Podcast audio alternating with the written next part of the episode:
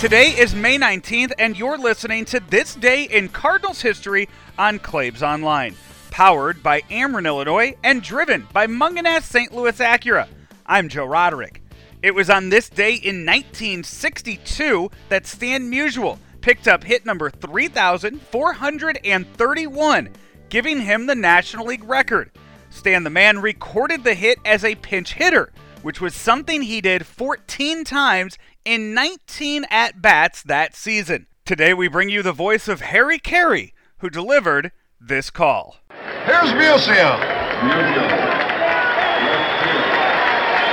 Well, back in the Midwest, it's Sunday, May the 20th. Here in Los Angeles, it's Saturday, May the 19th.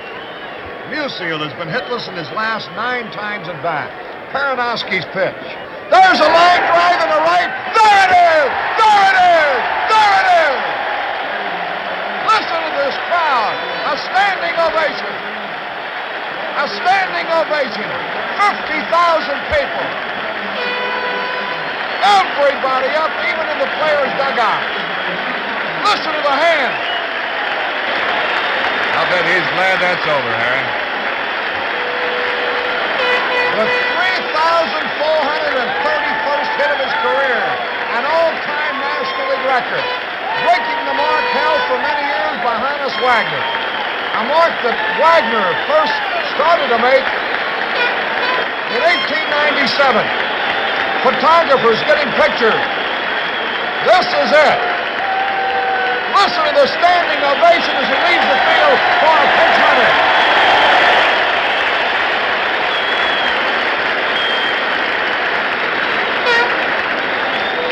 Who says baseball is a business?